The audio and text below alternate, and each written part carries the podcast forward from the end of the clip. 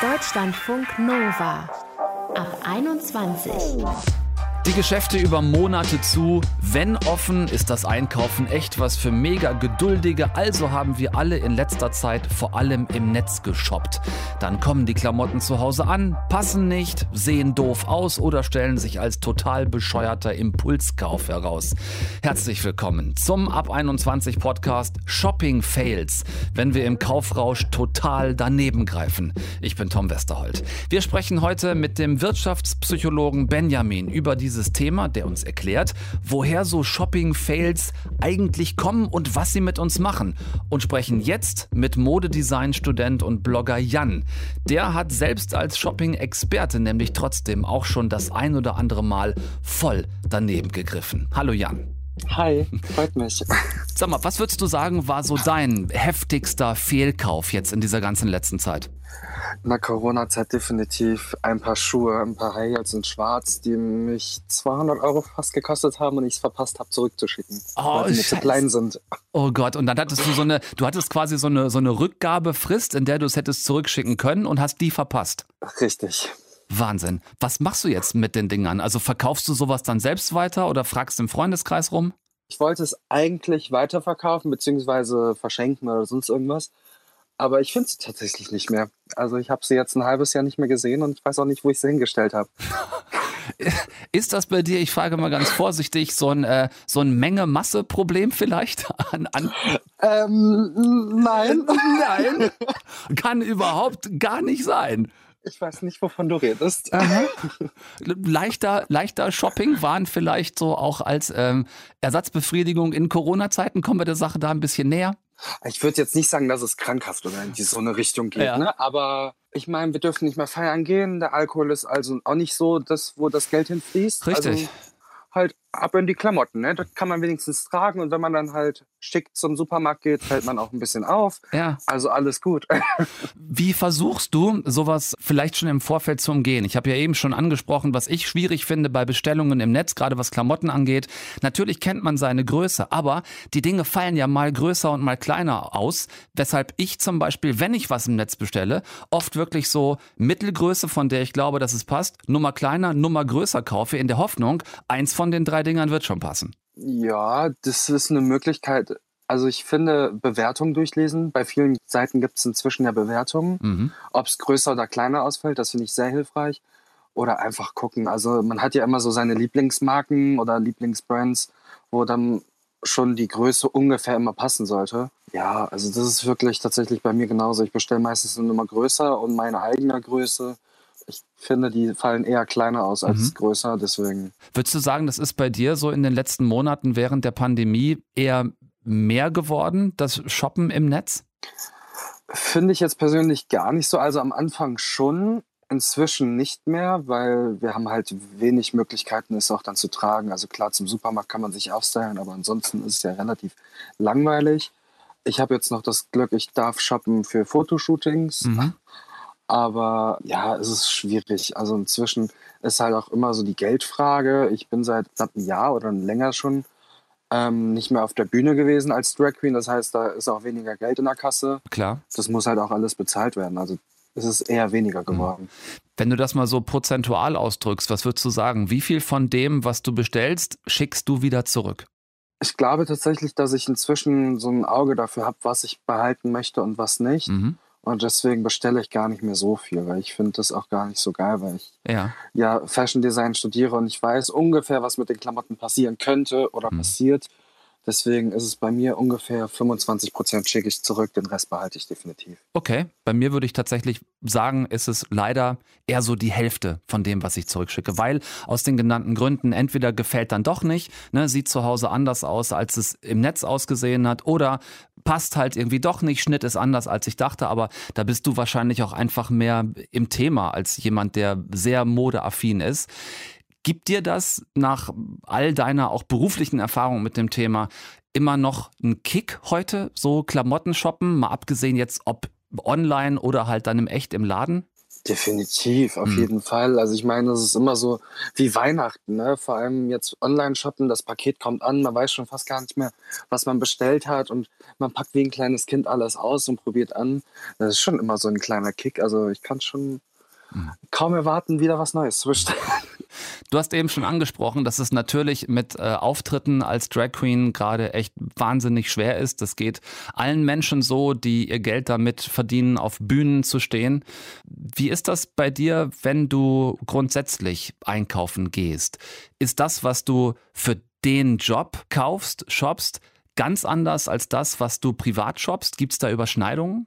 Ich versuche beides zu machen. Also ich habe Bühnenauftritte, die haben extravagante Kostüme, die würde ich im Alltag nicht anziehen können. Mhm. Aber es gibt auch Kostüme, die man so ein bisschen switchen kann. Ich bin ein sehr offener Mensch. Ich trage auch gerne feminine Kleidung und maskuline Kleidung im Alltag. Mhm. Für mich haben Klamotten kein Geschlecht, sondern es ist eher neutral gehalten. Und deswegen ist es bei mir ganz gut. Ich kann halt dann auch, sage ich mal, einen Rock, der fließend ist oder schlichter, auch im Alltag gut anziehen und trotzdem auch auf der Bühne Mhm. mit gewissen Accessoires kombiniert.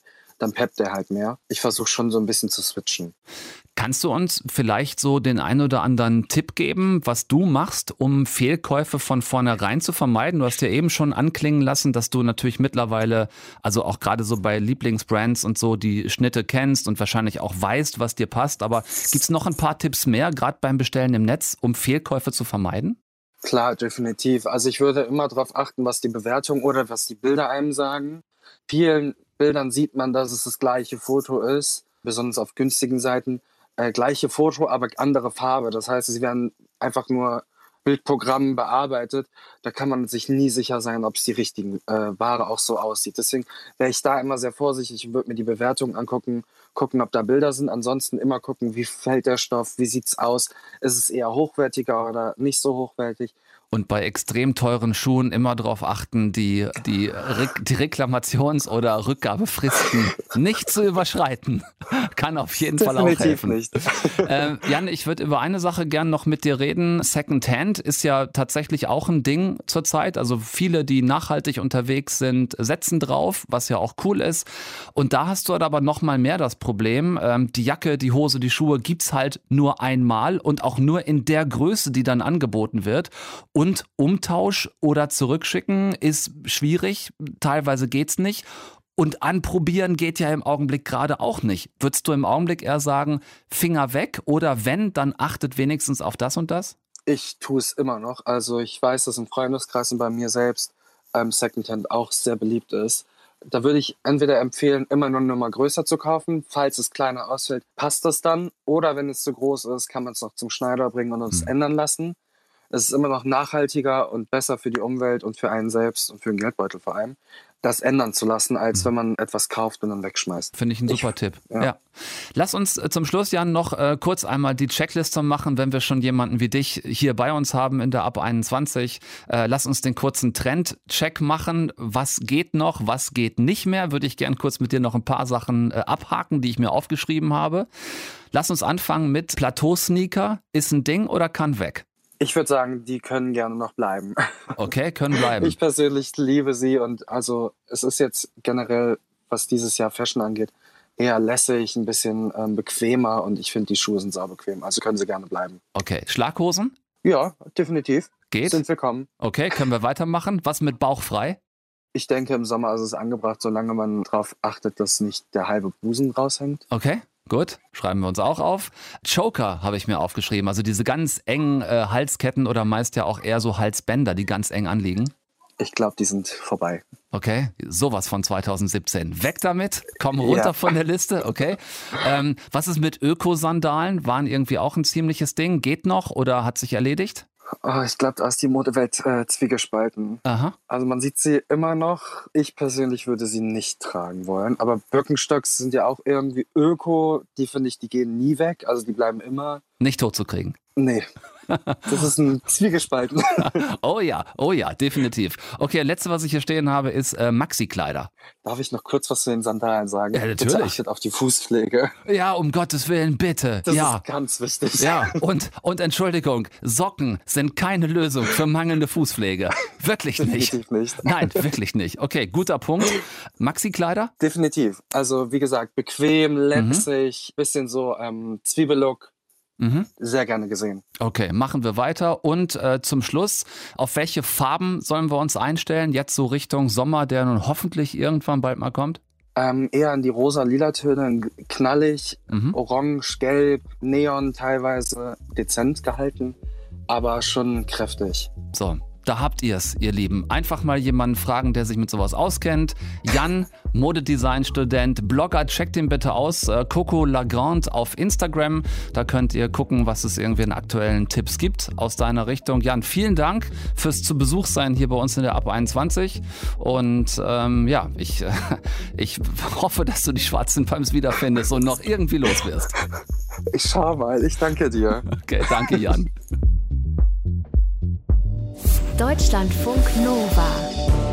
Vielleicht habt ihr in den letzten Monaten ja auch mal so euren Kleiderschrank ausgemistet. Ne? Man macht ja viel aus Langeweile in dieser Pandemiesituation. Man kommt sogar mal auf die absurde Idee aufzuräumen oder auszumisten.